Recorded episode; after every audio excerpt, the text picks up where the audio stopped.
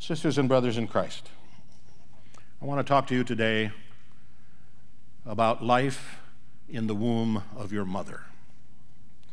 The Lord told Adam and Eve, Be fruitful and multiply and fill the earth.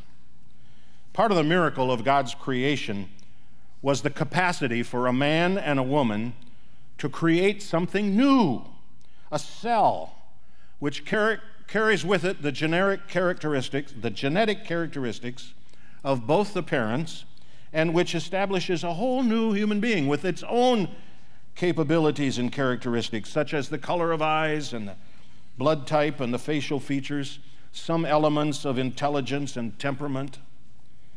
And around 14 days after conception, it's multiplied now into thousands of cells, and the new life is clearly established. And then look out because things really happen quickly. At 25 days, a tiny heart begins to beat. Backbone and spinal columns and nervous systems take their forms, as will the kidneys and the livers and the digestive tract. By the 28th day, they are only the size of an apple seed, but his or her head and body are clearly distinguishable. By the 50th day, electrical activity Uh, from the de- developing brain can be detected. And by day 60, the limbs, even fingers and toes, have begun to appear, and the unborn child can hear, can respond to touch, and can make his or her own movements. In 12 weeks, the end of the first trimester, the baby is fully formed. They have their own fingerprints, can experience thoughts, hiccups, respond to light, noise, and pain. Now, I hope I have your attention because this morning I want to consider from the scriptures and from our theology that which concerns human conception within the womb. I share these scriptural truths as a background to the proposed amendment to the Constitution of the State of Ohio, which will be on the ballot November 7th, and for which voting is already happening. Let's begin with our text. It's from Psalm 139. Does it say 130 up there? Yeah, should be 139. Over here, I mean. Okay? The biblical account of creation tells us how God created Adam and Eve. With Adam, God took the dust of the earth and created Adam. And then from his rib, he created Eve on the sixth day of creation. And he breathed into them the breath of life, the very image of God. He gave, he gave them material bodies. And then he gave them a living soul. And he gave them a plan for which every single human being after them would be created. You, me, every human being after Adam and Eve was created according to this plan that God had. He would not do it from the dust this time, He would not do it from a rib, He would not even, even do it from the divine breath, but from the two of them becoming one flesh. They procreated new life. And that new life would live for the first nine months in the womb of its mother. What a miracle! What a miracle. When I meet with couples planning weddings, I oftentimes say to them, if God so blessed them as to give them children in their marriage, the honor of conception is God's greatest reach to us humans and our greatest reach to participate and partner with God in the creation of new life. That He would allow us to participate in the creation of new life nourished for the first nine months in the womb of its mother. Now, let me read from God's Word to the Nation translation of verse 16 of Psalm 139. It reads like this Your eyes saw me when I was only a fetus. Every day of my life was recorded in your book before one of them had taken place. Wow. God Almighty intimately involved in the creation of every human life. God's word to Jeremiah the prophet, and by the way, I'm just I'm just sharing a half a dozen or so scriptures about life in the womb. There are dozens of them in the Holy Scriptures. But in Jeremiah the prophet, God, uh, the prophet confirms, confirms the importance of, in God's eyes, of what we call the preborn fetus. Quote, Before I formed you in the womb, I knew you. Before you were born, I set you apart. Jeremiah chapter 1. Well, the very creation story itself says it very clearly. God created man in his own image. In the image of God, he created them. Male and female, he created them. This image of God that Genesis 1 talks about means that God gave to us humans something that no other part of his creation had. He gave us a living soul. God was a spirit, and he wanted a personal relationship with us. And as a result, he breathed into us a living soul. It's what makes us the crown of his creation. And this is not given to us in baptism. Baptism gives us something else. It is not given to us at birth. It is not give, put into the womb by some divine, uh, you know, mystical breath. It is ours in the womb from the moment of conception. We are given the image of God. But of course, something else is present from the moment of conception, and that is the consequence of the fall into sin. While our first parents, Adam and Eve, were meant to live forever, with the fall came the curse. In the day that you eat of it, you shall surely die. Adam and Eve were expelled from the garden. And now, from the moment of conception, the curse of sin brings about the possibility of death. The wages of sin is death. Yes, even a little child can die. Even before they are born, they can die. King David gave us this theological definition of what is called original sin when he confessed in Psalm 51 Surely I have been a sinner from birth, sinful from the time my mother conceived me. And he wasn't talking here about some affair that his mother had. He was referring to the curse of human rebellion that now becomes a part of our spiritual DNA from the moment of conception.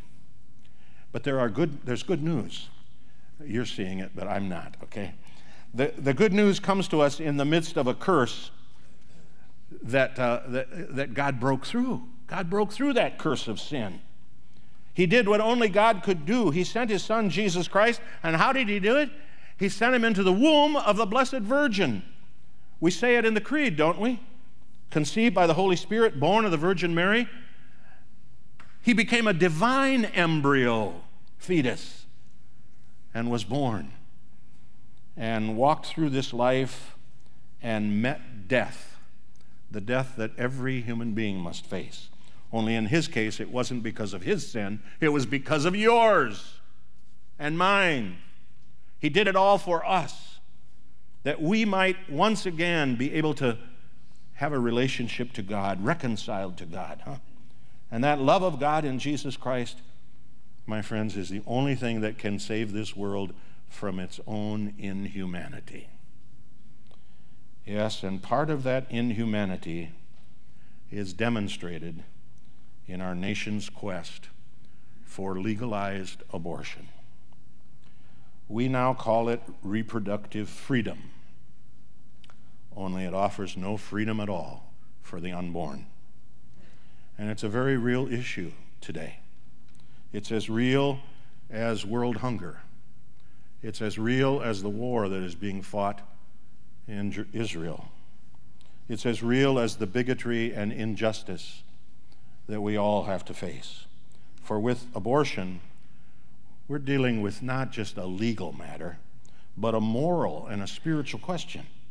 When people make a decision regarding abortion, regardless of what the law permits, they're making a moral, a spiritual decision. And the courts cannot help us on that one, nor can a constitutional amendment.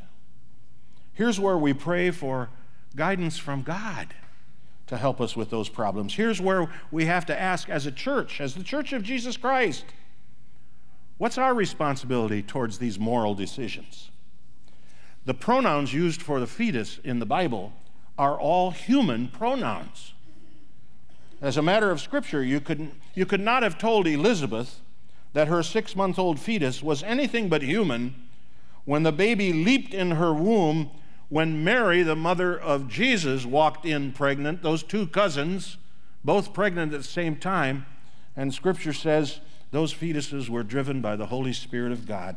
So theologians, you know, have argued for centuries about, well, at what point does the, does the fetus, you know, have a right to be called a human? That's just a philosophical and academic argument, debate, if you will. The biblical fact remains that what we are and what we will be happens from the moment of conception.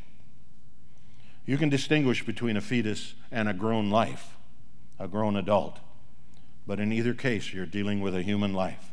Life created by God, as the psalmist said, fearfully and wonderfully made.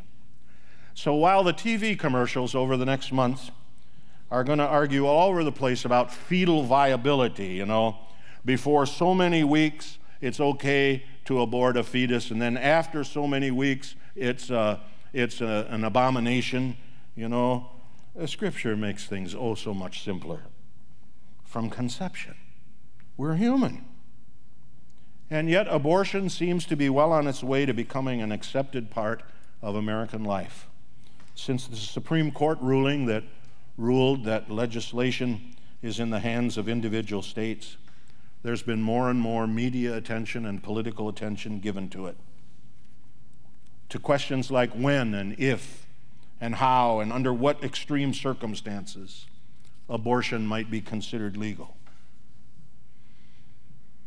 A lot of Christians agree with the Roman Catholic declaration of several years ago that simply says, Never may abortion, never may abortion be resorted to as a legitimate means of re- regulating births.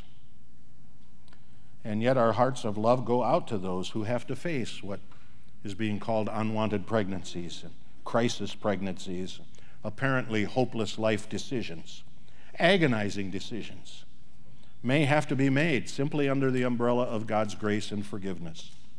I feel for doctors who have to decide what to do when one of their patients, maybe a long personal friend, has a terminal disease. I feel with parents who have an unwed daughter about to have a baby, and I feel for the mother and the dad who are faced with an unwanted pregnancy. These and dozens of other life and death problems are real. And as long as we are capable of making wrong decisions, and believe me, I make wrong decisions every day, the gospel, the sweet gospel of God's grace, is going to be necessary to bring about forgiveness and healing. Probably means suffering with people that are going through these circumstances, both during and after, under the grace of our Lord Jesus Christ. But it also means taking God's plan, His plan for the creation of new life, and the laws concerning it, to take them seriously. It will take more than new laws and constitutional amendments to deal with the moral, ethical, and spiritual problems that our nation faces. All the more reason that the Church of Jesus Christ cannot be apathetic or indifferent. We should be active at the ballot box, vote. We should also support agencies like Cornerstone Pregnancy to give compassionate love to those who need Christ like counsel and advice. We should pray for adoption agencies and foster care ministries. We should open our doors, right, to anybody who needs the grace of our Lord Jesus Christ. And when we are faced with an amendment on the November 7th ballot entitled The Right to Reproductive Freedom with Protection for Health and Safety, we are faced with the challenge to be the voice of the unborn. But above all, if not we in the Church of Jesus Christ, who else will it be who will speak the voice of Almighty God? Let us pray. Creator God, you are the author of life, and in Jesus Christ, you gave us meaning and purpose to our lives. You've made us caretakers of your creation. And in this time and in this place, we take seriously this honor. Spur us to be faithful citizens of this nation and the state of Ohio, led by your holy word concerning the sanctity of holy human life. Grant us, O Lord, your grace in the name of Jesus. Amen. God bless you all. Please stand. Uh, a wonderful little praise song, He Knows My Name, takes us right back to the womb of our beloved mother and the grace and mercy of God.